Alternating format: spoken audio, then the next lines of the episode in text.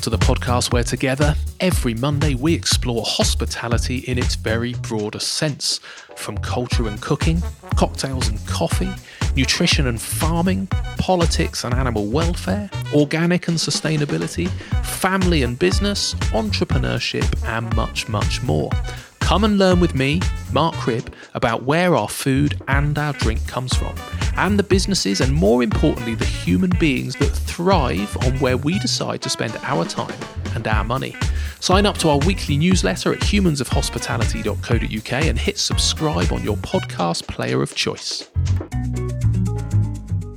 Welcome to this week's episode. Now, I'm recording this intro on the 22nd of November 2020, so we are in essence 10 or 11 days away from lockdown finishing in England. And there does seem to be a hint of a vibe that hospitality will, in the main, be reopening. Something that has surprised me a little bit because I thought we might still be left closed. But the caveat to that is the unknown on tiers. It looks like tier 1 is going to go back to the rule of 6, tier 2 is going to be no mixing of households indoors, and tier 3 is going to be hospitality closed. And tiers 1 and 2 still seem to have the ridiculous and pointless curfew in place, although there are a few rumours that it may be switched to last orders by 10pm rather than out of the premises by 10pm, which would be a positive start. And the opportunity for taking advantage of some Christmas trade is certainly encouraging how the supply sector is going to instantly ramp up next week and restock the industry. Is going to be challenging, and I'm sure there are warehouses full of Christmas crackers and fields full of nervous turkeys and nervous farmers, I am sure, but clearly getting a bit more notice than we normally do will be very helpful in getting ready to reopen. Anyway, this comes up a little bit in today's conversation where we are off to Scotland and right to the very northwest of Scotland, to the Torridon, where we are having an awesome chat with Dan Rose Bristow. Now, although we've been to Shanghai in the podcast and we've zipped around England a great deal, it was lovely to finally get so far north and get a bit more of an understanding of what is going on in Scotland. The constantly changing rules and regs have kept Dan on his toes, and he's actually currently allowed to trade. Albeit with England and international travel closed, his market is ever shrinking. Now, some of you may be aware of the Torridon since they recently featured in an hour long documentary as part of the BBC's Amazing Hotels series. Monica Galetti and Giles Coren spent some time working with Dan and his team, and the show is really well worth a watch. And what Dan and his wife Rohaise and the team have created in the Torridon is awesome. So remote with the challenges of staffing and weather and access and much more, yet they have an incredible reputation, and many people have suggested that I have a catch up with Dan on the podcast.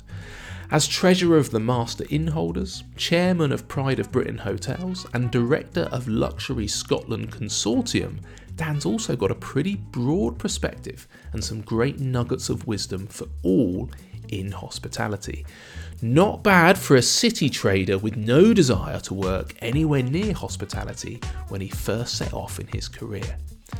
Now, Dan and I touch on thinking outside the box when it comes to recruiting and retaining staff in such remote locations, sustainability and kitchen gardens, diversifying styles of accommodation, rapidly switching target markets, the visit from the BBC team and the subsequent incredible exposure, as well as setting up an outdoor pursuits business in a beautiful and remote part of the countryside.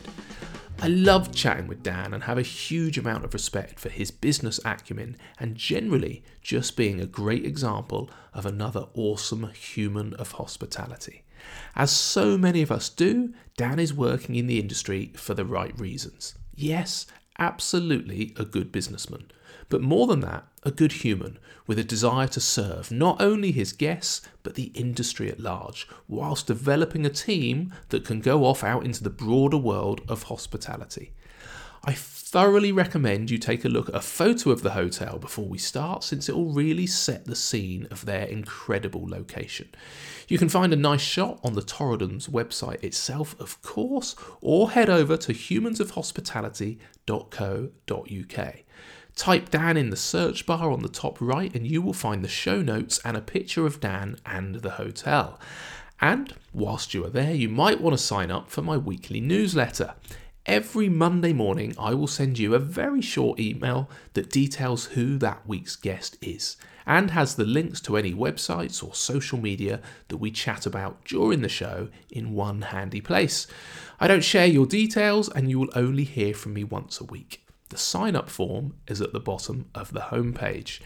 And whilst you are there on the website, if you listen regularly to the podcast and can support it in some way financially, that would be hugely appreciated.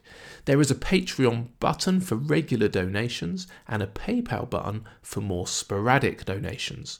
All support helps with the editing, kit, travelling, time, and more in keeping this weekly conversation on the air. Donations start at fiver, so for just a couple of cups of coffee, you get a weekly podcast and a great deal of my love and appreciation. Okay, that's enough of me let's get over and meet Dan. Enjoy the chat. Dan Rose Bristow, thank you so much for joining me on the podcast. You are the owner and MD at the Torridon, and, and in the UK, we're probably about as far apart as the two of us can be, I suppose. So, can you just explain where are you, Dan? Yeah, hi, Mark. Uh, thanks for having me on. We um, we're located what about an hour and a half west of Inverness, so uh, on the northwest coast of Scotland, up in the Highlands, about sort of the same sort of uh, line as as the Isle of Skye, um, and four to four and a half hours north of Edinburgh and Glasgow, so a long way north, um, yeah. and yeah, a long way from where you are. You certainly are. I think I looked it up because um, uh, when I saw the, the the picture, there's a particular sort of shot. I, think, I presume it was taken from a drone or something of your premises that, that shows the sort of the sea in the background and the mountains, and it, and it, it literally is breathtaking. It almost uh, makes me cry when I see it. So I really wanted to come and see you, but you were something like a 12 hour drive, and I don't think um, I don't think Boris would be very impressed if I uh, if I, I if I drove that far. It's probably not essential, but yes, you are a long way away, but it does look utterly stunning. Yeah, I mean it's location is everything for us. Um, you've got mountains opposite that rise to over three and a half thousand feet, so Munros in Scottish language, um, and we're on a sea loch. So the uh, as you go out of the sea loch a few miles, next stop is the Isle of Skye, and then beyond that is the you know you're in the Atlantic and away to the US of A. So um, it, location is is our biggest USP, I imagine, in terms of its wilderness location, but in a nature reserve in terms of Torridon Nature Reserve and Beinn Eighe uh, reserve, um, and we're part of a sort of a, a, UNESCO biosphere. So nature, landscape, scenery. It's one of the main Amazing. reasons people come to us. Yeah, no, incredible. And and, and what, what sort of incredible about that, I guess, is is sort of what you've pulled off and the reputation you have. I think are you the, the, the UK's most northerly five star hotel. I think I read, but you know it would be hard enough, I think, and, and we're obviously going to chat through all the different things you do and, and the awards you've had and all sorts of stuff. But hard to do that in Surrey, but to pull it off where you are, I can imagine there's some some utter blessings with with that location, but I imagine there, there must be some real challenges as well. Can you can you just talk through? I suppose, yeah. What what are the key couple of pros and a key couple of cons before we uh, before we start our chat?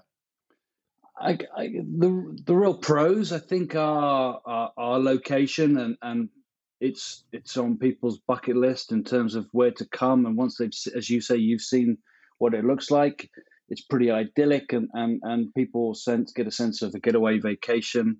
Um, and we're very much a destination. You know, you don't just happen to pass the front door.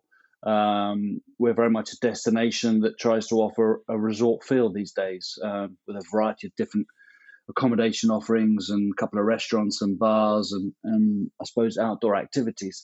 I guess the flip side of that is while the remoteness is a real pull for customers and guests to come see us, it can be difficult to attract staff. Um, uh, and rural rural Britain, you know, suffers a lot of problems in terms of available housing. So we've had to build a lot of on-site accommodation for the team to look after them. I mean, we're probably to give you an idea, we have up in the summer probably 55 staff, of which 45 live in. So we, we, we actually have a larger village community here in on this side of the loch than uh, the closest village um, which is predominantly uh, holiday homes and, and self catering.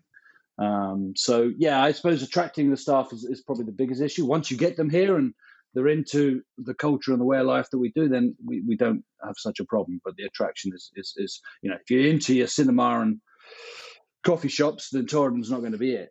If you, that's what you want to work, but if you're looking for, a, you know, a, if you're into the outdoors and and and want to earn some money and and, and save up, then it's ideal for you. So um, the location, yeah, that's it. Really, it's both, you know, an attraction for guests, but the downside is probably staff in terms of the lifestyle. But it's become more of an attraction. We've actually found it easier, I think, just with people and what they're looking for in, in terms of staff and the type of career they're looking for. Mm. Well, I feel like I know it a little bit better because you were on uh, the BBC show, weren't you, uh, this summer? Yeah. Amazing hotel. So, so I got to see uh, some of those team. Even got to see the, the staff accommodation. In fact, by the time I'd watched that show, Dan, I, I wanted to come and apply for a job. It just looked lovely. Um, so, if you don't mind, we'll have a little bit of a chat about that because it, it really was an incredible spotlight on, on, on your business and particularly the team, I suppose, around you and the diversification of what you've done. Um, how did that opportunity come about, and were, and were you sort of nervous, I suppose, about uh, in the first instance? Right place, right time. No other. We were just lucky. Um, the uh, location finder for the show was Scottish. The program had relocated from London to BBC Scotland, um, and they were looking for a UK property. And the girl Emily that was doing the location finding um, had been our way before, and she had three or four locations on her hit list.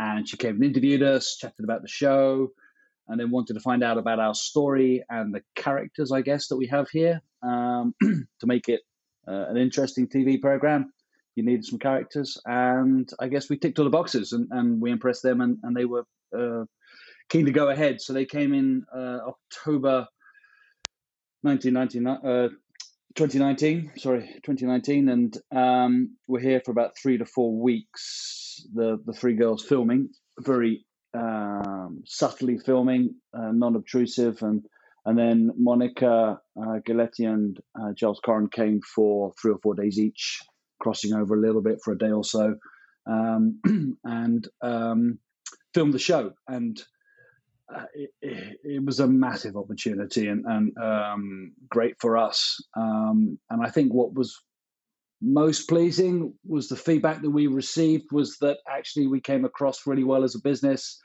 and the, the team i was really proud of the way the team came across and portrayed themselves and actually some of them have been here two three four years and we're able to get the spotlight on what they've been doing really well. So people like Tom in the Garden or Shane, our barman, um, and Rosie, our apprentice, uh, they they all really shone brilliantly, and that was what was, I suppose I was very proud of. Um, and those customers have been coming for years. You know, we're able to say that, that they really filmed it well and, and really got what we're about, which is which is all we can ask. I think the reservations were other TV shows have occurred in the past, and they're a little bit fly on the wall, and they show quite a few sort of uh, bad and joking sides, and we were a bit conscious of not coming across that way or wanting to be part of something like that.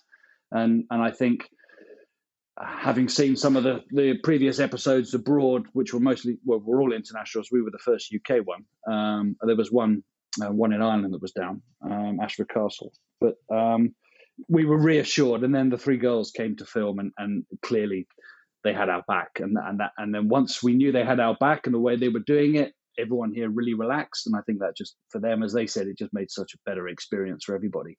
Um, so yeah, a great, great experience.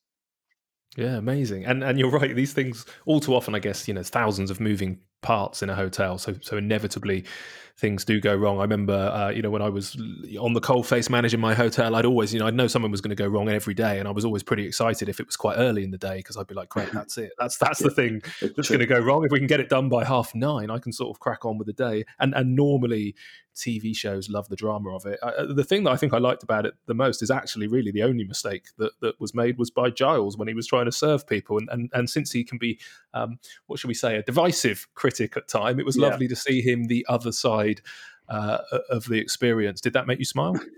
Yeah, I think it did. I mean, he clearly has to play a bit of a joker role within the show. Uh, there's always elements of uh, things and jobs that he has to do that, that that that makes him look a little bit silly. But I mean, whether it's you know, in our case, it was changing a toilet seat or washing the car or trying to serve someone in the restaurant. You know, something out with his comfort zone. But um, it, it just well, it made him human, I guess. As a presenter, he comes across uh, much easier to the eye and, and, able to watch, and a bit more humble. So it again, it makes for better TV. Um, yeah, definitely. Humility is the word. You know, I think I think the thing that sometimes people forget in terms of the TV show and some of our customers that have been here since and whatever is we have as a family been doing this for 30 years this wasn't in the making for three months. It's taken 30 years to get to where we are. And, and, uh, uh and, I, I, think the rewarding thing for us was that we were able to showcase that journey a little bit. Um, and, it, it, was really rewarding to see how far we'd come. Um, and, and even some of the team working here now had no idea what the place looked like, you know, 25 years ago. Um, mm. and were amazed themselves. It was quite a, uh, uh, a journey for everybody, really, to see how far we'd come. Yeah, well, let's touch on that then. So, 1992, I think your in-laws purchased it. Is that right? That's and, right. And yeah, what, David what was it like? Gregory. Yeah. Um, so, what, what was it like at that time? Uh, kitchen was condemned. No central heating. No, all the wiring was uh, was kaput. Um, so uh, they traded it, I think, in '92 for about six months, summer season. Turned up. It was a sort of a uh, a coaching fishing holiday type of place. You, you, you turn up by coach, small coaches, and stay. And um, my father, my mother was a cordon bleu chef trained, so she was an excellent chef and still is. Uh, and David, my father-in-law, was um, front of house and everything else really. Um, and he spent most of his time running around putting coal into fireplaces, trying to keep the place warm for customers. Um, and and they traded it for six months in a way they would never dreamed of wanting to trade it. It was horrendous for them, but they had the foresight, a or the foresight, maybe the madness, to buy the place uh, back in the day uh, because they were looking for this idyllic country house location with a great setting to turn it into something that they had realized could be done. um, and uh, they closed it for about uh, about a year, nine months to totally refurbish the place, new plumbing, new wiring, many of the bedrooms, for example, weren't en suite, became en suite. Um, and the house was originally a shooting lodge back in 1887. So there were four main bedrooms. The hotel was made a hotel and uh, turned into a hotel in the sort of late 60s, early 70s um, when they created the road from here to Shieldaig. Um, and it was traded as a fishing hotel. But but you can imagine, I mean, it was sort of uh, wicker furniture in the drawing room, uh, beds had all the plastic sheets on, and you, you, you can imagine the type of place it might have been. Um, but they had a vision, they had a dream that they could turn it into something uh, that it is uh, that it is today. And and I'm not sure I'm not sure how far they thought they'd take it. Uh, I mean, I, I, I would like to think that we've pushed the envelope a little bit further than than they even thought they could go. Um, I mean, they retired from here back in 2007, um, and uh, I think that they're very proud of what we've achieved as a family and, and, and Rohaise and I since. Because Rohaise and I, my wife and I, we work very much in the business 50 50. And um, the success of that relationship is probably down to the fact that we do things very differently in terms of our, our responsibilities. So Rohaise is very much in terms of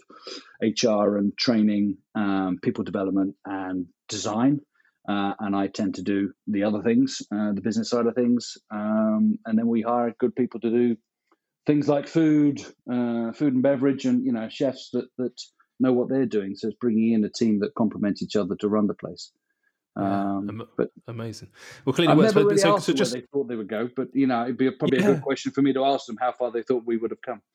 Yeah, definitely. And, and, you guys got involved relatively early. So am I right in saying, and I, I, think, I can't remember if this from what I was reading or maybe it was on the, the BBC show that I saw, but in those early days, you, when they first got it, you know, you had no inclination. You didn't come from a hospitality background and you, you, certainly weren't looking at getting involved. However, it wasn't particularly long, was it? Was it, was it 97 that you, that you guys came up? What 90, happened in those years when 99. you went? Yeah, we were 99. in London. Right. Uh, I was a bond trader in the city. Um, right. Very different uh, role and, and probably a very different character. And we got married in we, we met at university back in 91 so we've been with each other for a while living in london we met in leeds at uni and then went to london where i'm from originally and um, Rohaise was working in hospitality doing sort of um, uh, conference organizing um, and working for ici at that time and they, they had a, uh, an in-house unit um, that they did all their training in and um,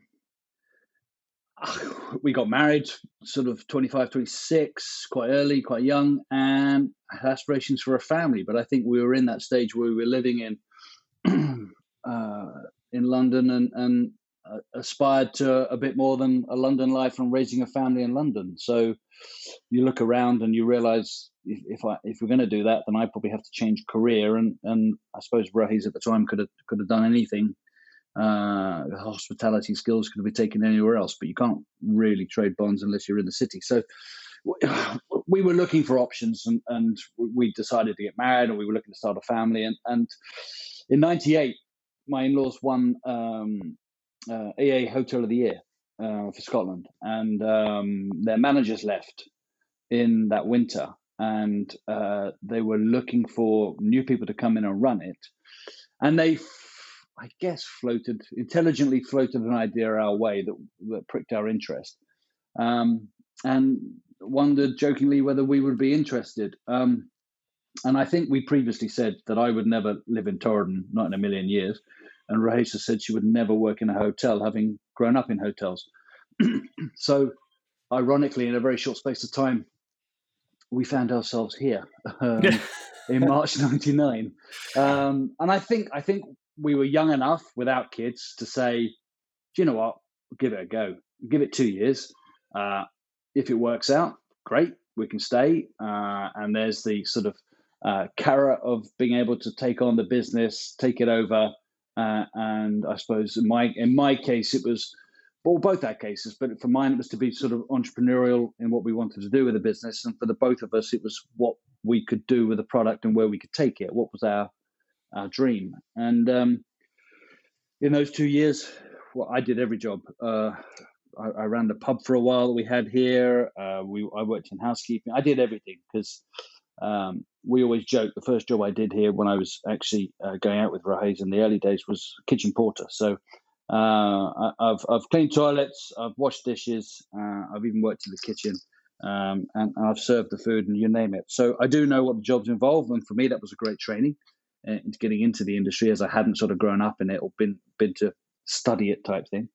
Um, and um, that that just meant that that that uh, the, the the the opportunity that was offered to us by my in-laws was too good to turn down and not give a go. Um, and, and, yeah, we're still here.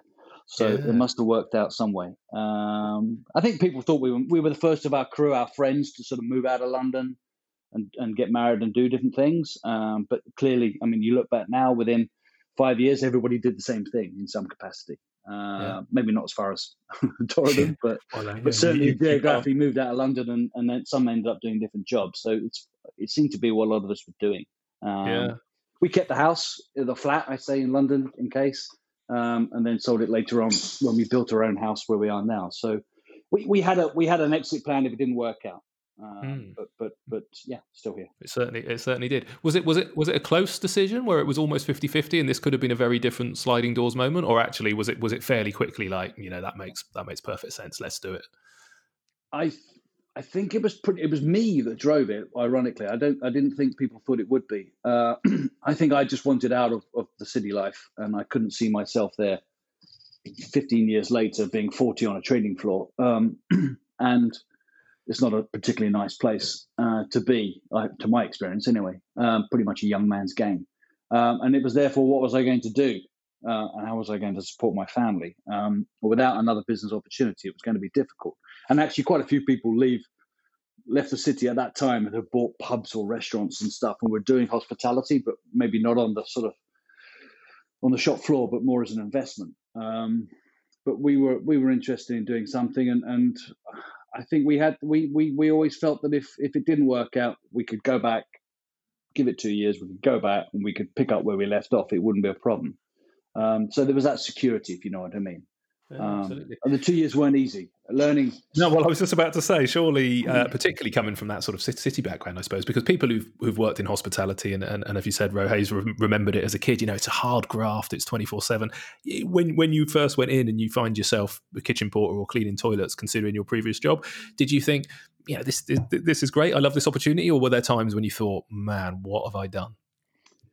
Uh, there were definitely times I thought, man, what have I done? Um, but but you, you just focus on the goal. You know, we had an aspiration to take on the business, um, and the sooner we did everything and learnt everything and understood everything, then the quicker we could start that journey. Uh, and I think that was we had a very much a common driven goal to achieve greater things, uh, which was tough. You know, you know in '98 they just won AA Hotel of the Year, so the, it was starting from a high point in the first place.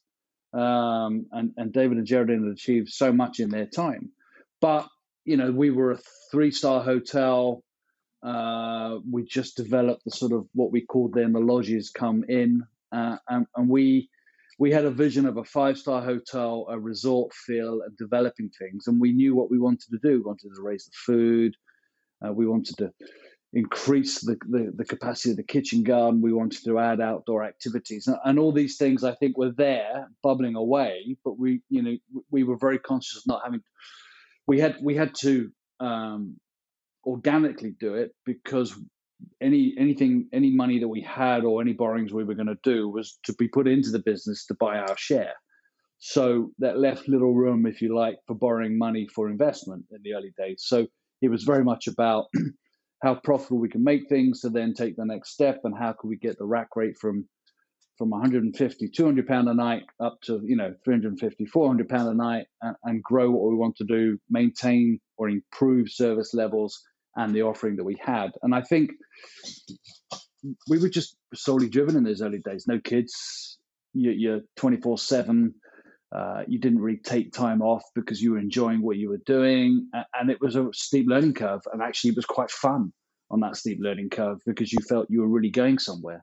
Um, I think the more tricky thing was trying to uh, uh, navigate the journey with my in-laws who who ultimately had similar goals but of course an age difference and, and generation they have different ways of doing it and navigating that was quite difficult um, especially with uh, Rohaise and her father David who quite fiery characters uh, quite similar in many ways so you know family politics was at play and, and we ultimately all had the same goal but we wanted to do it different ways and, and that was probably the more tricky thing at the time uh, but we were always supported in those early days, and, and they gave everything to teach us what we know now and, and beyond. And and certainly my, you know, I, I did a lot of accountancy when I was in the city and and, and sort of financial training, and, and that was that really put me in a good place to to focus and run the business. And I think that gave security to my father-in-law that I understood the numbers and I knew what to do, which was his side of the business, and therefore reassurance that I could take it on and not screw it up, if you know what I mean. Um,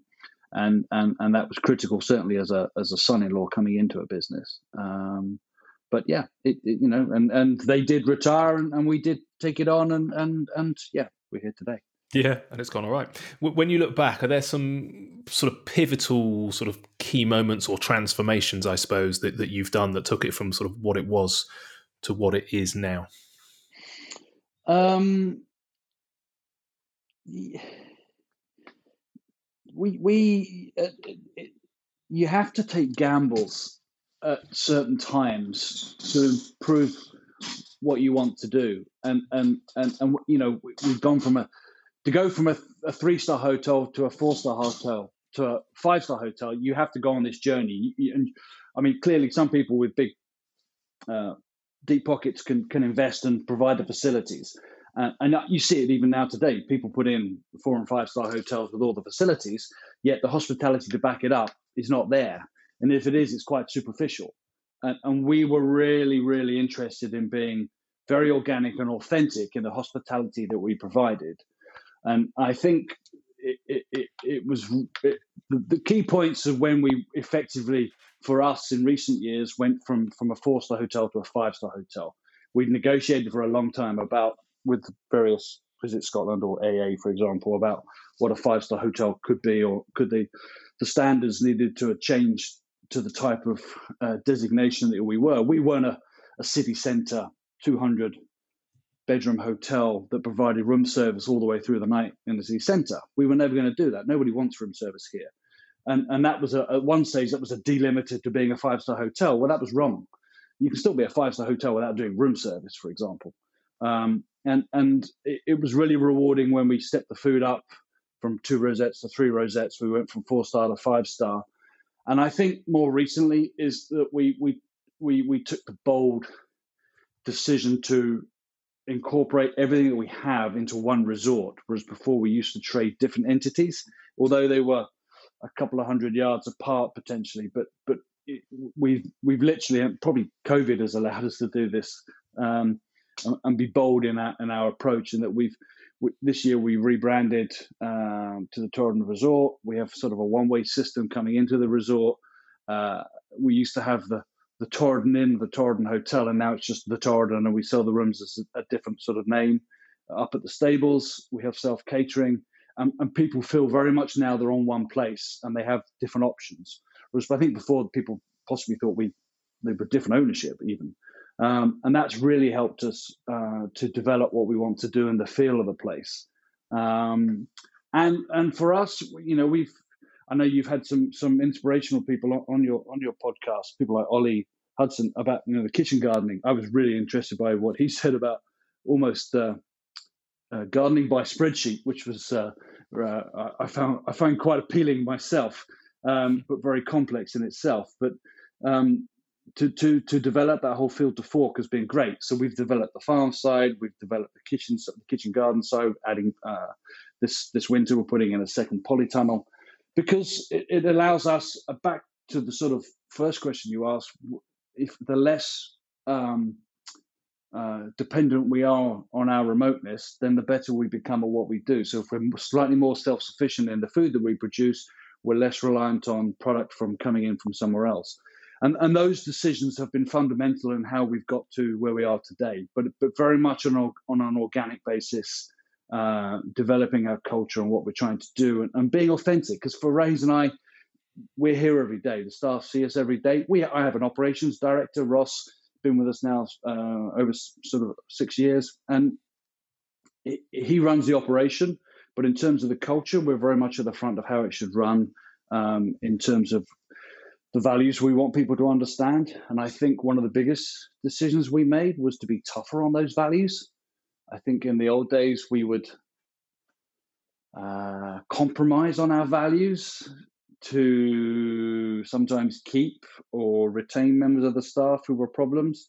Now we sort of feel much more confident we're not beholden to anybody and we can be a little bit more direct uh, with the people we do and don't want. And we're very clear about the values that we hold as a business. And, and that has filter to everybody and, and makes them everybody else feel a lot more confident in their jobs and the way they do them because they know we've got their back and we won't tolerate effectively poor performance or or whatever it may be. And and that's been fundamental in attracting staff and the way we do things. I mean back in the day david and jody they had 25 staff. Now we have 55 it's a very different operation. Um, and and that um, i think yeah that that's been key to our success.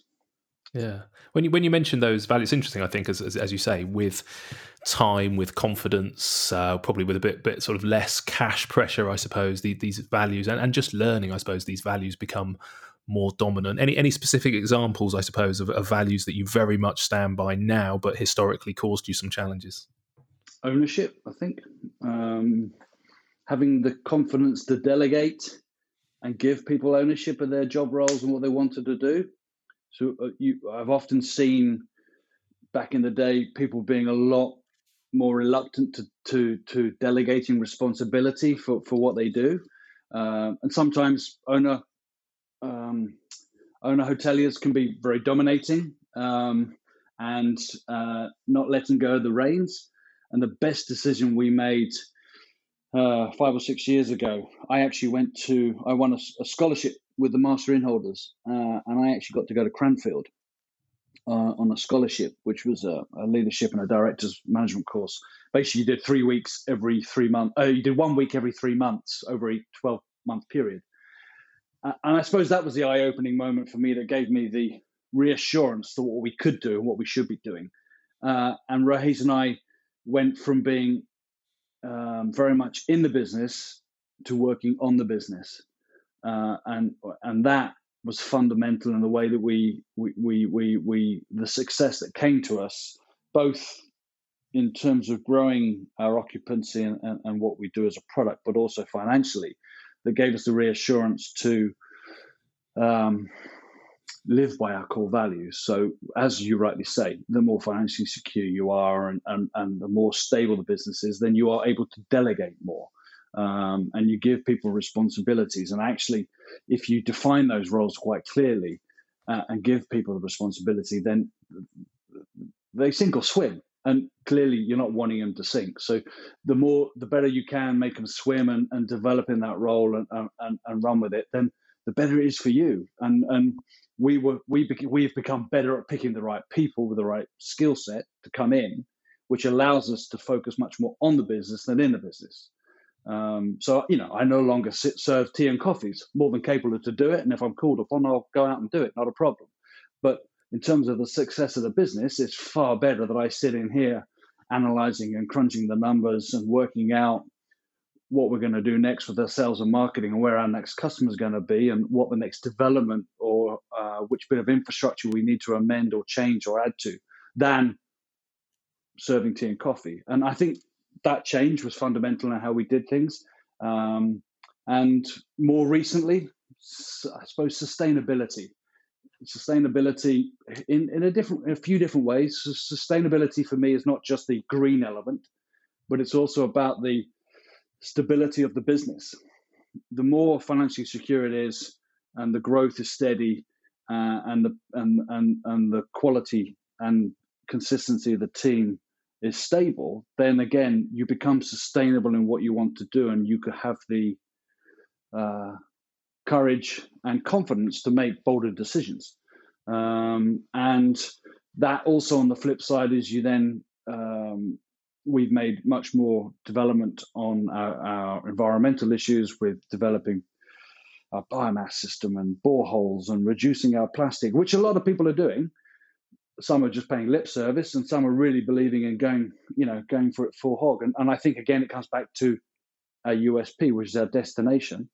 And I think we have a duty, certainly here in Torridon, to live up to a more sustainable practice. Um, and I think our customers are now thinking that. I mean, in this last 12 months, you know, we've heard since COVID, we've heard about how people want uh, ethical businesses. They want to go, they're going to visit, go back to places that they have confidence are doing the right thing.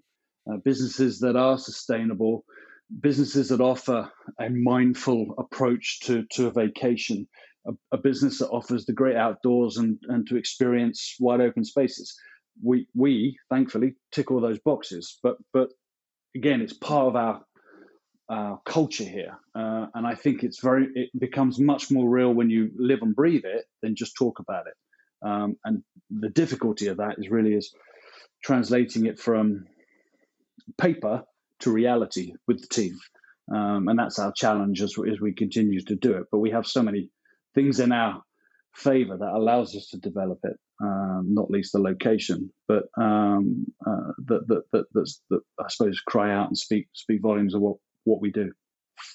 Yeah, amazing. You touched on about seven different issues then, Dan, that I want to explore in a few issues. So, um, but before we do, so we're going to come back to, to sustainability and a couple of th- other things you mentioned. But, but you said there about that Master Innholder Scholarship. That was quite interesting. Presumably, that just gave you sort of a, a faster. You, you, probably would have learned, I'm guessing, a lot of the things you learned, but I, I presume it meant that you learned it much faster and, and all too often there's no point reinventing the wheel. So i guess you would recommend that would you for people looking you know always looking for a bit of a nugget of business advice i suppose given the opportunity do go and work in some other venues because that's very easy often for teams to do and to dart around and pick up best practice. But as business owners that can be quite a challenge to dive into somebody else's business and see it i guess. Definitely. I mean as a business leader or owner the, the the real eye-opening moments come when you actually look at businesses that are, in my case, non-hospitality, and what they do as best practice. And, and I think that was the um, the great thing about the course at Cranfield. So um, Derek Bulls was one of the founders of the Master Innholders, and the scholarship was set up in his honor. So there's been three of us that have done the course over the, over the last few years. Um, and, and, it's really intensive. There's a lot of homework to do, but it's all about working on your business. So it's very, very productive. Um, but you take you take what you do and you do your homework and you take it every three months the stuff to work on. You take it back for the week at Cranfield, and it gets dissected by a room full of 20 people and you're critically appraised uh, mostly in a, in a, constructive way uh, about your business uh, and i the, the feedback that you receive from your peers who are not hospitality i was think i was the only hotelier there um, we had airline industry we had food uh, food suppliers uh, quite a lot of uh, public bodies dvla for example um, um, uh, Anglian Water. There are, you know, real um, variety of businesses on site, but we were all dealing with similar challenges. Mine was about uh, ownership and um, and looking at, at how we develop the business and, and, and, and ultimately how I delegate more responsibility. Others was about how they put themselves forward as leaders. We all had different challenges, and actually to share those ideas in that forum was was unbelievably uh, rewarding. Um, so much so that we came back, I came back, and fundamentally changed what we were doing here. You know, and there's there's this great uh, there's a number of different um, uh, analogies and and and and uh, theories out there, but the whole going from leading to manage or from managing the, the business to leading the businesses takes a fundamental uh, change in the way you think, and that happened for me on this course, uh, and that has has has you know I have a non-exec that works for me here or with me, and and and and, and even the, my wife and and the different leaders we have in our business have noticed the change in the way we do things, which has been far more constructive and rewarding for everybody involved. I've gone on to lead more. My managers are managing and are delegated responsibility more, and the, the, the proof in the pudding has been either the growth in revenues or occupancy or whatever we've done. Um, and, and I, I, couldn't speak highly enough. If anyone ever gets the opportunity to learn and develop out with their business and take feedback from others, it's unbelievably rewarding. Mm, that sounds uh, sounds incredible. Um, talking of all the things, the impacts you've had, and you said there, you know, you got you got growth in revenue or, or, impacts on your team and all sorts of stuff. You've also won numerous awards, too too many to list, but any that you're particularly proud of. Um, I, I, suppose two. Uh, we, we, we were asked this recently on a uh, Facebook Live thing that we did. Um, my wife and I were, were joint on that, and and we we both were very similar in our thoughts. One was we won an independent hotelier, Catey, which for us was the sort of I suppose, goal that we we aspired to for a long time in terms of recognition um, with our peers, and and and and it, it, for us, it was the sort of Oscar of what we do, uh, and that was really rewarding to do that after a number of years of developing the business. And I guess the other one was, um, and my wife pointed this out, and she's entirely right. We we we started um, an apprenticeship program. My wife did. She was she actually is chair of the Apprentice and Hospitality Scotland at the moment, and we we've been really proactive in developing apprenticeships in hospitality uh, with a number of other partners, hoteliers uh, throughout Scotland. And our first one was a, was a girl who came to us and was in housekeeping, and we wanted to start the scheme. And Rosie um, joined us uh, with uh, trepidation on the scheme because she wasn't sure she wanted to do hospitality. Yet for us, she had one of those smiles that my colleagues would pay millions of dollars for because when she walks into a room, she lights up the room, and customers just feel fantastic when they arrive and they see her. She's just great at that part of the job. And we saw that potential. And after two years, she actually won uh, Scotland's Apprentice of the Year. And I think that was probably our most rewarding for the team um, to, to take someone that we found and, and develop them and give them an opportunity and then see them to win. You know, of all the apprenticeships in Scotland, from motor industry to to, to hospitality, you know, she won, and, and that was yeah, was yeah, we were very proud of that. Mm, that's amazing. Why did she win? You'd have to meet her, Mark. She's, uh, I mean, she's still here.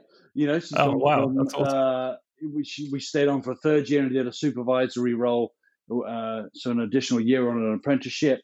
We've then made her front of house manager. Um, I think she might have moved on this year, but I think with COVID, everyone's sitting back and waiting a little bit to see what happens for next year. Um, but she she she's just done a, a marvelous job, and she's one of the key leaders within our team, which in the space of four years, from an apprenticeship to now, just shows you how far she's come. And, and um, yeah, she's got a million dollar smile. Uh, and, and in hospitality, that personality and that smile is, is invaluable. And you can't buy it. You can't treat. You can't even teach it. Um, which I've got to be honest, people even know she's smiling when she's got a mask on. So uh, that's how good it is. So yeah, um, she's just uh, she's just a, a, hospitality individual that just oozes looking after people. She cares about their experience. She wants to do the best by them.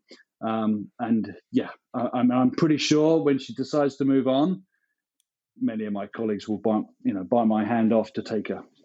Mm, amazing. I do think it's the most rewarding thing about our industry is seeing people, uh, you know, develop and fulfill their potential. It's amazing. Um, I do also think you're going to get some brownie points for saying that Rohaise was entirely right. Just that as a clip might be played back to you.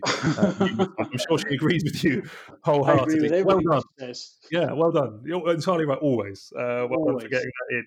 Um, so you, again, you you mentioned this in, a, in an answer just now, but you've got this uh, this beautiful kitchen garden, and, and I was interested to know a little bit, I suppose, around the motivation for that in in the fact that yeah how much of it is is because you almost need to become more self-sufficient because of your the remote remote remoteness sorry of your location or, or how much of it is because you sort of see you know that's that's the trend i suppose that's what the consumer demand is to say that they you know they want to go somewhere the pig as we know have demonstrated this well. Uh, yeah where, where does the motivation come from for it or is it is it nuanced?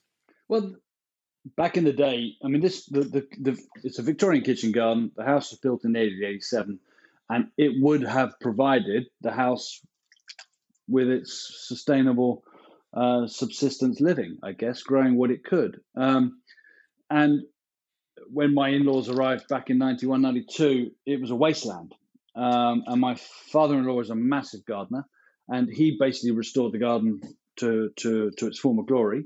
Um, and over the years, we've just developed on that. And I guess every chef that comes here, um, head chef, tends to come with a greater passion for that type of um, um, offering that we have, in, in, in the sense that many of the junior chefs, I mean, I still remember the day now, uh, five, six years ago, we had a junior chef that came in uh, who, who, had, who, had, no idea that the, that the carrots didn't come chopped, couldn't understand that they were whole, because every carrot he'd ever worked with was a chopped carrot. Uh. And I, I, suppose we have a duty to educate everybody in where the produce comes from. Um, so for us, the garden's been in, in, existence since probably 94, 95, so way before the trend.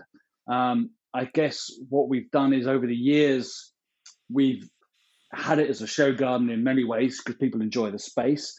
We've produced produce from fruits and herbs to, to vegetables um, and, and, salads that have been used by the by the kitchens. Um, and and are now, I guess, it, it really is on point that actually we now recognize it as a core part of what we do because of uh, there is a cost saving in terms of growing your own thing here. It's more sustainable in terms of less mileage, in terms of getting the produce here. Um, and it's part of the story of why Torridon does what it does. So we've incorporated it more in what we do, less less about the fad. Does that mean the pig, for example? It's everything they do. It, it's the it's one of the core core core reasons they exist. Um, and it, I suppose it's similar in that sense, in that many of us have have gardens, and and um, one of the ones I think is most beautiful is at Gravetye um, in East Sussex, and, and we all have showcase gardens, but for us it's very much a working one. We have you know we have Highland cattle that produce the manure that go into the garden. We have pigs that we rear throughout the year, and and this is all about the story of of of field to fork and and and and how we how we can reduce mileage of food coming to us, how we can reduce our dependence on other suppliers supplying for us, uh, and how actually it fits with with the culture and what we're trying to do. And, and, you know, there's no one person looks after the pigs. The team taking it in turn to feed the pigs. Um, and that's the same with the cows. The cows are you know fed by a multiple number of people because people want to be involved. It's part of the experience of working here. Um, we've just started, for example, the, the chefs now go and work um, in the garden in the morning and they'll pick some of the produce in the morning or they might go feed the pigs and then they come to the kitchen which um, again it, it, it's just a, a, better way to start the day than straight on to, to whatever it is you've got to do in the kitchen and it makes them understand that actually someone is laboring in the garden to produce the food to put onto the plates that they love doing uh, and the dishes they like making uh, and it, i suppose it's the whole story it joins the dots um, so it's fundamental for us in what we do so much so that we are putting another polytunnel in this winter. Yeah, so we're doubling um, doubling our ability to to grow what we can grow. Um, people would probably think the rain is the issue here. It's not. It's wind. Uh, rain we can get round because we're such the soil here is so well drained because there's a lot of a lot of rock in Torridon. Um, it's pretty well drained, but it's the wind that can damage things. So often uh, even on the fruit trees and things like that, the blossom gets blown off in May by a wind, or, or, or even the polytunnel can get damaged by the wind. So it's the winds that are that are that are that are the problem more so than the rain. Which on the west coast of Scotland, there's a reason we are very green. It does rain quite a bit. Mm, yeah, I can imagine. That must be one of the benefits of having your team. I was going to use the word captive, but that's the that's the wrong yeah, word. But yeah, the fact that they can't sort of nip into town and go to the cinema must be great. That, that I presume uh, really helps them get up in the morning and uh, yeah, go go and feed the cattle and go and feed the pigs, and that's what makes it this uh, yeah all, all, consuming i suppose. So let's touch on that a little bit because that that has has been historically a key challenge. You mentioned you, have even built some uh, some dwellings for them. So uh, has it become you know, I'd imagine you having, especially having watched the, the, the, BBC show, I'd, I'd imagine people queuing up around the block to now come and uh, and spend a couple of seasons with you and live with you. Is it is it still a challenge? Are you still having to go out and advertise, or uh, have you resolved that? And just because of, I suppose, you know, how much initiative you've you've sort of used in making it a desirable location. Yeah, I don't think you'll ever resolve it. It's always going to be a challenge because of the location. But to be fair, it wouldn't matter which hotelier I speak to to um, you know, I, am I'm current chair about the handover of Pride of Britain hotels, and I, we speak about employment and, and, recruitment all the time with some of my colleagues, and and you, you, you it's always the same. Doesn't matter whether you're central London, uh, down, in uh, um, down on the southwest or, or in the Highlands. It's a challenge. You know, we, we've you've spoken about it on your podcast. You know, chefs, you you could never find a chef, and then no nobody young wants to be a chef. Now, probably going to be more chefs on the market than there's ever been, but it, it will always be a challenge. But each place, I think, will find its own unique challenges. So, in my location, we have to off, offer a decent a decent pay with subsidized living and because some of them are in shared accommodation, twin rooms, uh, our managers, we spent half a million pounds on management flats because we recognise that if you strategically can keep people for a minimum two seasons, you get consistency in what you're trying to do. If everybody changes over in a seasonal business each year, then it puts a lot of pressure on the leadership to each year to instill the culture and the systems for the team to run. So you, we would then typically find we'd start February, March. It was only by about April, maybe end of May, that everybody was on the program and understood what we were doing. But in the meantime, my my heads of department and, and, management, you know, were exhausted because they'd had to do everything again from scratch. If you can keep people two, maybe three years, then that consistency flows through, and it's much easier to to to to, to then run the business and maintain consistent levels. So we recognized that and we built management accommodation that meant they had their own single ensuite with kitchen uh, units, uh, like a tied cottage, I'd call it up here, and we have a series in a row. Uh, and then we have a number of other different flats around the property, and they're all. It's about focusing on heads of department and making sure they're happy because if they're happy, they can look after their team. If they look after the team, then their team are happy. Um, and I think we've changed our recruitment focus from give us a job to this is the lifestyle. So if you're coming to Torridon, it's very much about giving a flavor of what you can expect. It's not just a job. You know, it, it, a lot of people here, you know, I've been doing this 30, 20, well, 20 odd years, but the family have been here 30 years and, and, and everything's on the line for what we do every day. You know, you wear your heart on your sleeve and you, you put everything into it. And you want people to come who at least appreciate that and want to ju- come on that journey with you uh, and care about what they do. And I think we've changed our recruitment process very much to more focusing on those values. And people talk about hiring for attitude, not for skill. It's very true. it, it is so true. Someone the other day was telling me, oh, he looked at somebody's CV and their A levels were X, Y, and Z. And I was like, I've never looked at the CV and seen any A levels. It, it's not about that. Uh, for us, we, we have to do all our interviews by Skype because nobody comes here. You have to do it, you know, visually by Skype, which is a challenge. Um, and I think we it's about learning more and being better prepared to recruit the right people so that they're going to understand and appreciate the culture more and then will stay longer you then get the consistency and stability and then you can do what you want with the business so it's it's a slow burn it's not a there's no quick fix uh, and each year we would find this year we got a problem in housekeeping next year's a problem in the restaurant a year after that we can't find chefs there's no there's no one hard and fast rule uh, and and each year it will change. I mean, as of first of January next year, we, we, we've all got a problem with Europeans. So uh, the dreaded Brexit's going to arrive, and and I think we got till June. Certainly, a number of my team. I'm, I'm probably 75% European, so a high predominance of international staff, and and that will be my new challenge for 2021, uh, which wasn't for 2020. So each year is is is is it change the, the the the marketplace changes, but what we do as a product is just try and prepare ourselves better to to to to to attract the talent that we need. And it, it's a game. We're all playing that game, but some clearly do it better than others, and and that's and it's learning about best practice and who does it right. Mm, yeah, I'm hoping that um, Brexit's going to be a walk in the park compared to COVID, and that this has been a little bit of a kind of like, oh, you thought you had problems, but uh, you, yeah. you, you really don't now by comparison. I don't know. Um, I've, just touched, I've, just touched, a lot of wood and crossed my fingers, so uh, yeah, exactly. Right. Yeah, well, we shall see.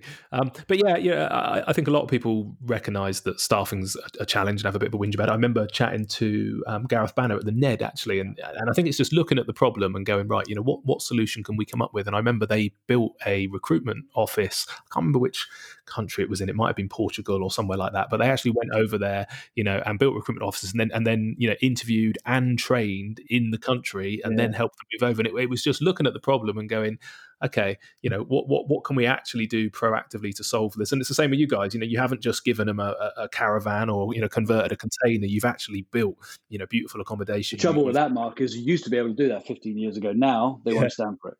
No, so well, and some people are still. You know, I, I know certainly where I am. You know, I've got some local farmers who are who are still trying to, um, yeah, appeal, I guess, to the to the European sort of community to come over and help them farm. And yeah. they're the same thing, really. You know, they're, they're now converting barns and having to change it. But but you've done it. I've got to ask as a, as a, matter of interest, but I suppose this crosses over with the other aspects of the business and, and, the things that have evolved. Do you get any issues with with planning when you decide you want to build units for your team and, and some of the other gigs? Are you, yeah, are they fairly supportive of you? Or?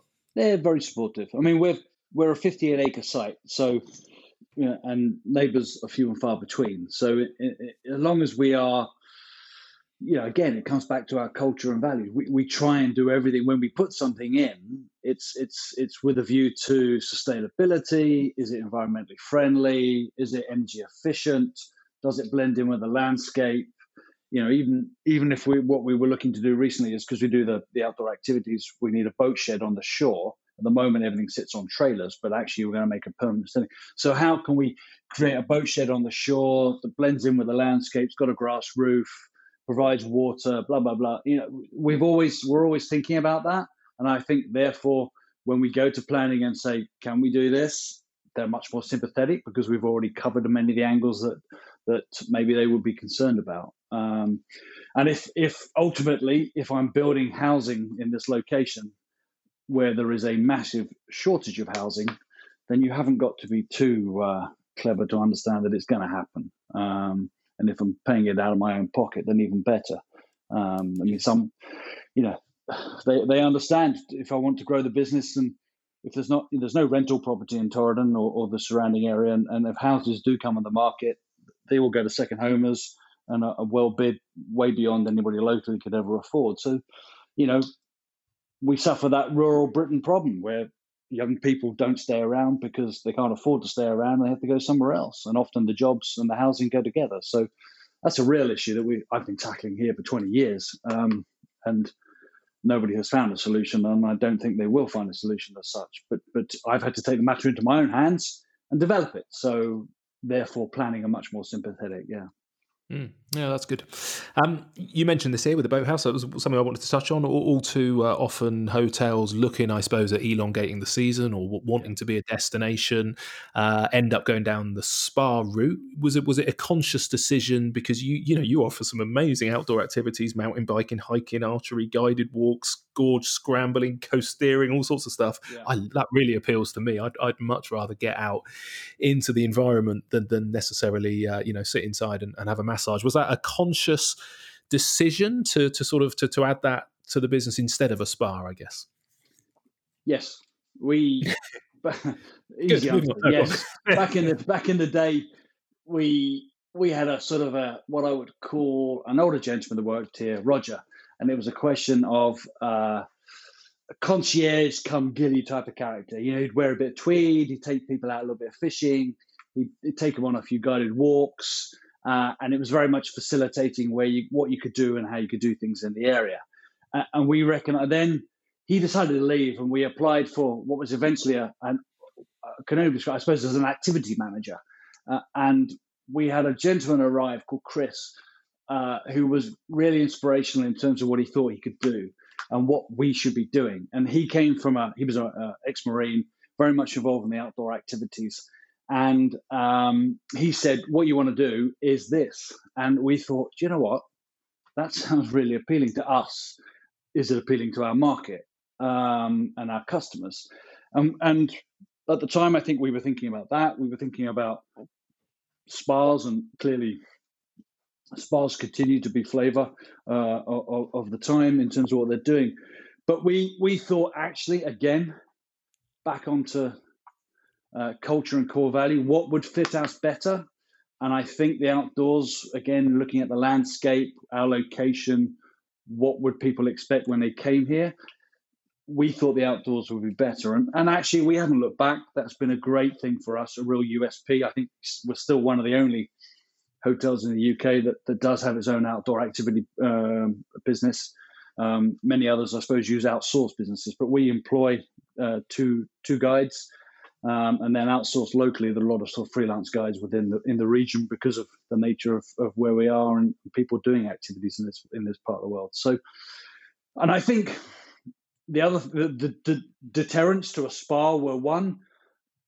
Uh, the, the thought of trying to employ more specialist skill set and get them to like Torridon and live here, so spa therapists, uh, and secondly, we were really conscious that some people were doing spas to a very high level. And if you were going to go into the market to do a spa, at the aspiration of quality that we were trying to grow the business, we needed to spend a lot of money on a spa to compete.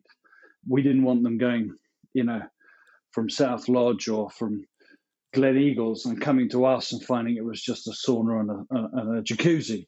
Um, and, and we we thought, where could we compete and what could we do? And you know, you were looking at effectively millions on a spa, and we would never have received a return. Um, and we've managed, you know, and I, a lot of people build build spas in locations like mine because you do want to extend the season. You know, if you can bring them indoors in February, March, and October, November, then you can extend the season because you're offering them indoor facilities, arguably, um, and, and, that works. But with us, it hasn't it hasn't we, we've extended our season with our outdoor activities. Again, the only thing that stops us doing anything here is uh, wind. You can't sort of sea kayak and canoe with the wind, and some of the other activities are a bit dangerous. But if it's raining, no problem. You just you just need to ride. There's no such thing as they say with bad weather. You just need to ride the, wear the right kit, um, and that has worked for us. Um, and we still we still continue to be probably one of the only ones that do it, and and uh, and therefore people come here for that reason. And we've probably grown back in the day, 10% of our customers were doing activities with us, but we found about 40% of our customers were doing outdoor activities. But they came with their own mountain bike or they went on their own hike. Um, and now, you know, we've probably grown that up to more like 25% come and do stuff with us. Um, and nearer 60% do activities uh, uh, as a whole, but many of them again continue to bring their own mountain bikes. Road cycling is quite popular around here now. Mountain biking has really grown. We've had um, things like the Torridon Loop uh, with uh, Danny MacAskill has really really highlighted. So you get a real influx of people that want to come do that type of thing, and then we have a number of Munros on site. So again, people that like their mountain uh, guiding and, and, climbing, they all come to do that. And sea kayaking on the northwest coast again is is is a real um, uh, sought after experience. Um, so for us, it's just providing the infrastructure for people to to get access to that, which has really worked for us. So yeah, very much a conscious decision. I love it. Sounds sounds my, yeah my idea of heaven. Is is that outdoor activity centre? Is that only open to your customers, or is that open no, to, us? no, to it's open people? to everybody. Um, So we were a year ago. We were doing sort of a complimentary program where everybody could sign up if they were staying as a resident. You could sign up to it, and then we would, uh, or or you could sign up to one of the program, one of the uh, activities, and then if you wanted more, you would pay for it, and then non-residents would pay as well. This year, because you can't put multiple people onto different activities, so we've had to do bespoke stuff, which has actually worked very well, um, and people have been really uh, um, uh, encouraged and, and, really enjoyed the one-on-one, well, the one-on-one, but two-on-one or, or four-on-one as a family with a sort of exclusive guide, uh, and they've got much more out of the sessions, which has been great for us. So um, just another way around it. But yeah, we'll continue. To, we'll see what we do next year with the environment that we, that we uh, way we can operate. But um, mm. It, it, works. I mean, clearly having a spa this year has not been very good. So yeah, you have spas are not great. Uh, not a lot is uh, is particularly good. Which no, yeah, sort of conscious of time. Uh, let, us just touch on that. Um, a couple of couple of last things to talk about. So yeah, business and COVID, I suppose. Um, who, who, are your target market? Are, are, you open all year? And has that target market had to shift? I'm thinking that you know the, the, the Americans love coming over to uh, Scottish country houses, yeah. but have you had to change that market off the back of COVID? Definitely. Um, in in any one year, we're probably eighty percent British, twenty percent US business, um, um, and or certainly majority of my international business is US. That's moved in recent times to more like 75 25. And then clearly March came uh, and all my international business vanished.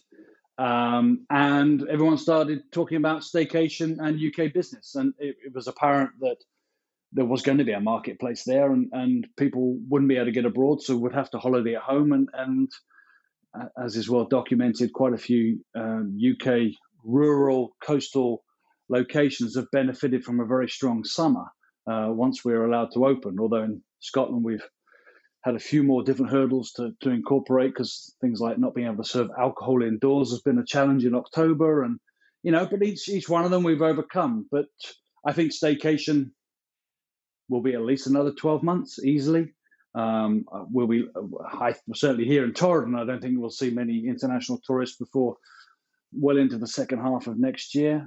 Um, and therefore, our marketing has changed. Yeah, we're very much focused on the UK market, looking at our consortiums that, that we work with and, and who they focus on. And, and we've, we have had to change it and shift what we do. Um, but pleasing has been that we found people to come. Um, and, and, I guess that will change as travel opens up. People will want, you know, there's, there's no doubt people in, in the UK will want to see the sunshine and will go to sunnier climates when the opportunity arises. Um, uh, and then um, I guess tourism will, will, will, revert back to, to some form of um, levels that we saw before. When, who knows? But I mean, 21, 22, 23 people are talking very different timescales, but clearly it, it, all depends on the next six months and how, how we go. Um, I think with the, the TV program, which fortunately for us came out in July, was great timing. So we, until last week, we were probably nearly 85% full for October, uh, for November and December, which was wow. unheard of. Yeah, um, at a really strong rate, people were the demand was there. And then, of course, England closed and uh, half our book wiped out.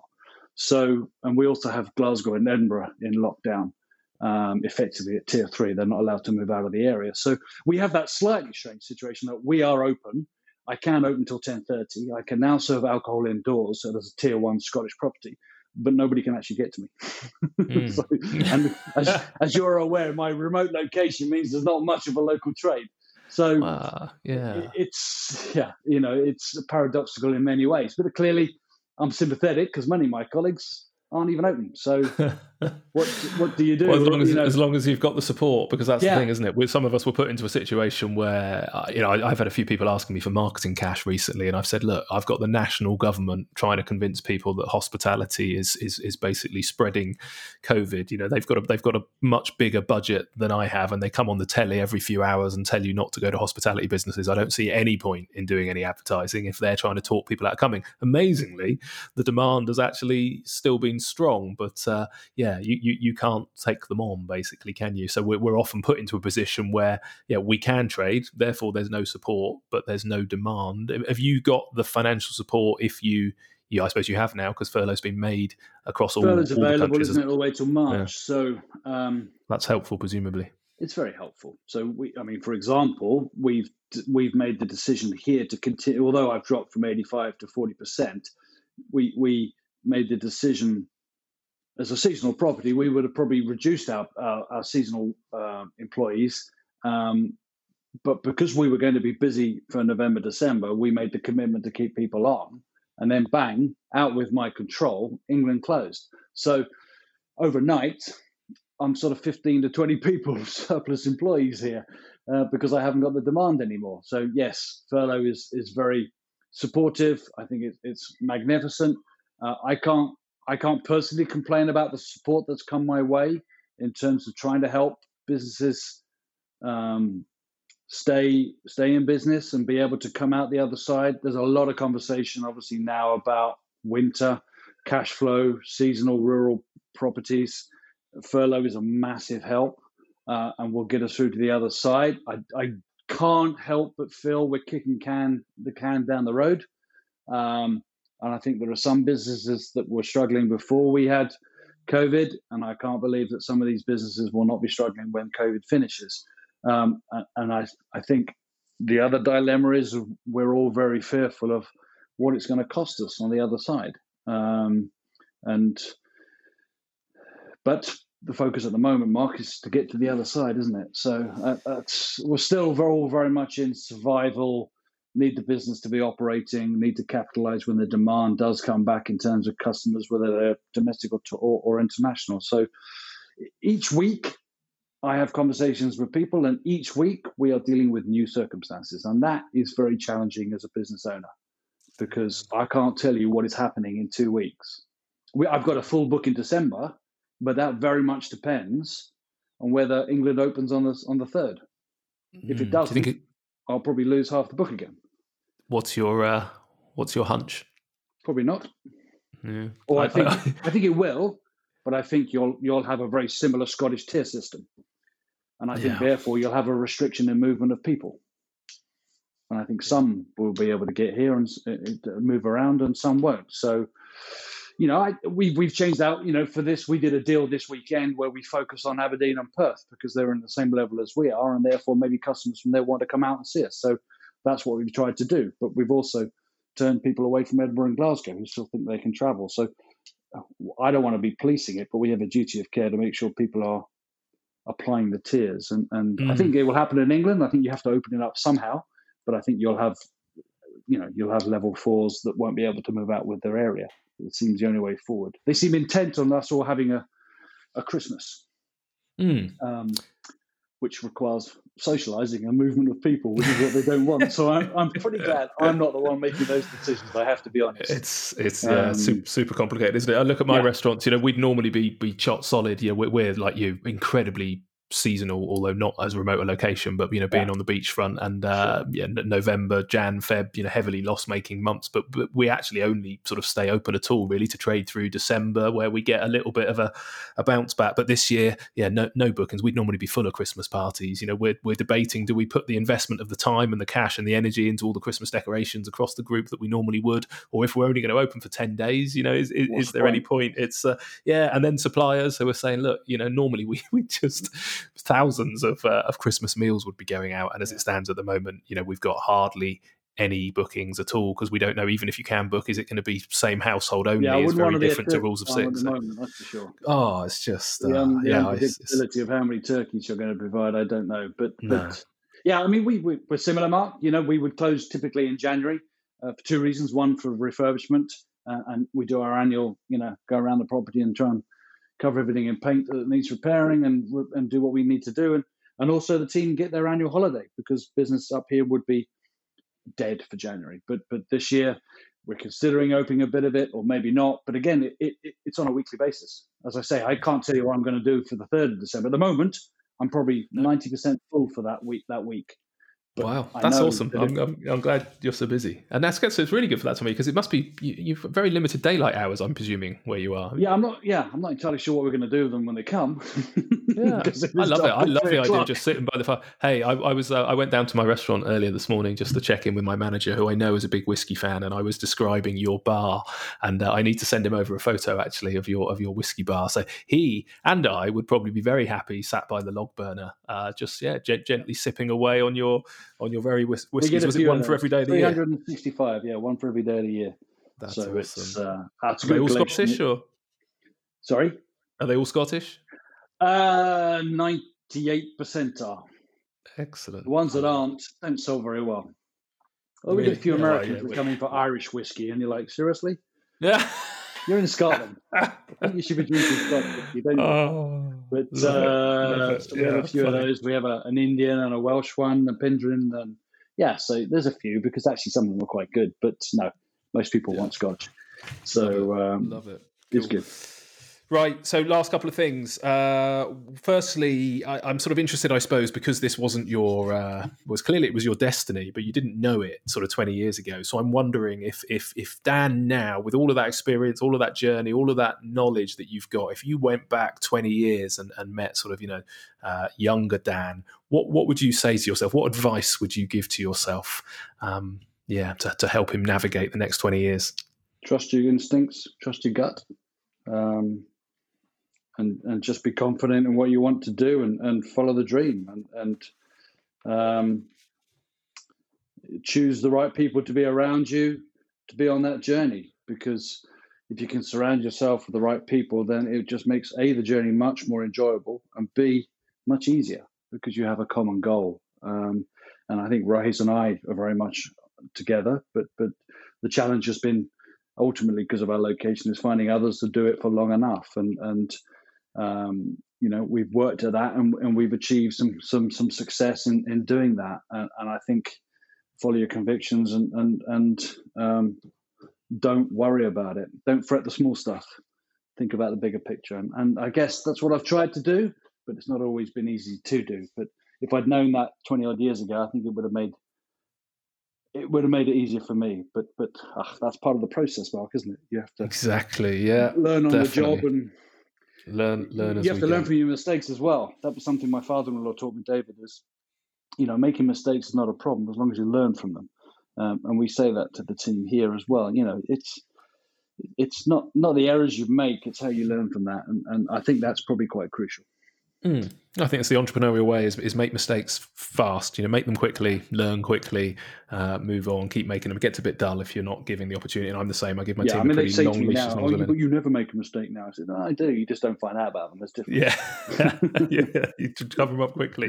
yeah. Uh, and then finally, so what? You know, I suppose plans for the future. Really, is this? You know, would, would you ever sell? Are you going to live there forever? Are you going to continue developing it? What what what do you see the next ten years? Uh, all of the above. Uh, we we've got plans at the moment. We're looking at developing um, again, which is pretty on trend. But like all properties like ours, you, need to add more bedrooms because if you add more bedrooms, more people can stay.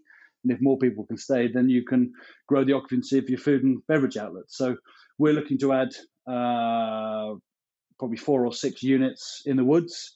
Um, we're looking at little cottages and bothies type of thing um, that we can then yeah, as opposed to having 60 people on site, we can get to 75.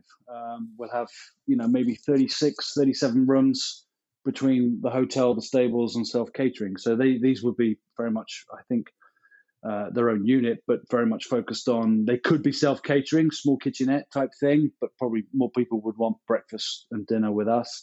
Um, focusing on the outdoors, so provision of outdoor showers and mountain bikes as part of the job and that type of thing. So appealing to a certain probably 25 to 45 market um, and, and, develop that side of it and, and, continue to grow the food and beverage that we do and, and, raise the level. Um, and ultimately, do I want to be here forever? No, Mark, I don't. Um, but maybe one of my children. I've got I've, I've got a 21. Angus is 21.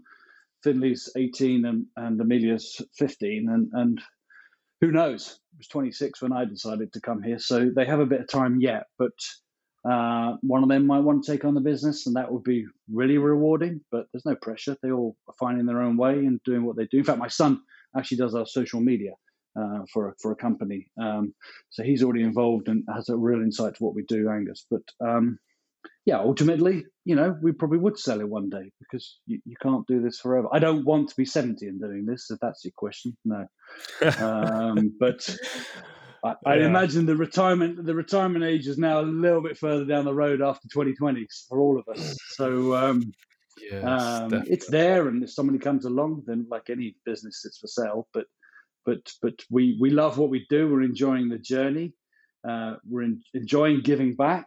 Uh, you know, we do a lot more things now out with Torridon so that we, well, one was really to stay in touch with what goes on in the world. Otherwise, you could become quite closeted here and, uh, and cut off from what goes on. So we, we put ourselves out there a bit more and really enjoyed that and, and enjoying giving back to, to, to the industry and promoting it. So whether it's through the apprenticeships or, or through Master Innholders and that type of thing. So really enjoying that side of it at the moment. Mm, well, you have a like, you know a, a, reputation. You know, lots of people mentioned me catching up with you and having a, a chat with you uh, as somebody who's got an incredible amount of respect in the industry. And like I say, you know, getting that respect and, and building what you've built in Surrey is, is impressive enough. But doing it out there in the middle of nowhere, um, but it's because of your yeah focus on details and and, and solving uh, the problems, I suppose. So I love it. So congratulations on what you've achieved. I will definitely be up there. I'm I'm, I'm only just in your sweet spot at, at 45. I better be quick. Um, but uh, you are my, my dream sort of place. I would come out and hang out in some sort of lodge with the mountain bikes and the kids. I'm into road biking as much as mountain biking and outdoor oh, sports. So I will be up there. We look forward to having you. To have one of those whiskies. Uh, where should people go if they want to follow your adventures and keep track of your journey? They should obviously go and watch the BBC show because that was great. But uh, yeah, yeah, where so the BBC show's there. Otherwise, website uh, torridon.com um, and uh, Twitter and Instagram is Hotelier Dan. Um, and uh, yeah, just follow us on social media and, and uh, you'll see all about us there. Lots of videos and types of things which people want to see. So great. Amazing. All right. Well, I will pop links up to all of that on the uh, on the podcast website as well. Um, thank you, Dan. It's been an utter pleasure. Really, uh, yeah, excited to have had the chats, and uh, I wish you the best of luck. You got a busy day ahead. Uh, I've got a board. I've, this morning, my wife decided to organise fitness for us all. So uh, we have a fitness trainer that comes in every week. So I'm actually standing here already drained before I start my podcast because I'm not very fit at the moment. But uh, six of us had to do circuit training this morning. Uh, and this afternoon I've got, I've got a board meeting with Pride of Britain, so uh, uh, I'm off to do that. But otherwise, we're closed on a Monday, Tuesday for this season, uh, just to give everybody a break, and we open tomorrow, Wednesday. So, um, and I feel very fortunate to be able to open tomorrow. So we'll see what it brings. Yeah. Excellent. All right. Well, uh, yeah. Best of luck navigating the winter, whatever whatever happens, and I'm sure we'll catch up again in the future. Thanks, Dan. Thanks, Mark. Good to talk to you. Cheers. You made it. Thank you so much for getting to the end, and I really hope you enjoyed this week's conversation. What a great example of what can be done in a remote location and how to think outside the box to deliver such quality in such an amazing place. A big congratulations to Dan and Hayes on what they have achieved, and a big thanks to Dan for being generous with his time and open with his conversation. I really enjoyed spending some quality time with Dan and wish him the very best of luck continuing to improve and develop the Torridon. I will definitely be making the effort to get up there and visit. Now, for the links to Dan and the Torridon's various social channels and the link to the BBC TV show we discussed, do head over to the Humans of Hospitality website, where you will find all the details in the show notes for episode 115. Or just type Dan into the search bar. And the website address is humansofhospitality.co.uk. And before you head off, could you please do me a very quick favour? Could you find your podcast player of choice and subscribe, rate, and review this podcast? It's a pretty quick process. Players like Apple Podcasts will even allow you to say a few words. And the more reviews and the more comments the show gets, the more people find the podcast, and the easier it is for me to persuade other guests to take some time out of their day and come and chat to me. And the better the guests, the better the listen to you. So it really is a win win. Right, I'm off until next week when we are chatting to the lovely Carly Trisgrove all about B Corps and her cafe in the park and her new plans for a super ethical, sustainable restaurant community interest company called OPOP One Price, One Plate. It's an awesome conversation, and I hope you will tune in next Monday to take a listen. Cheers.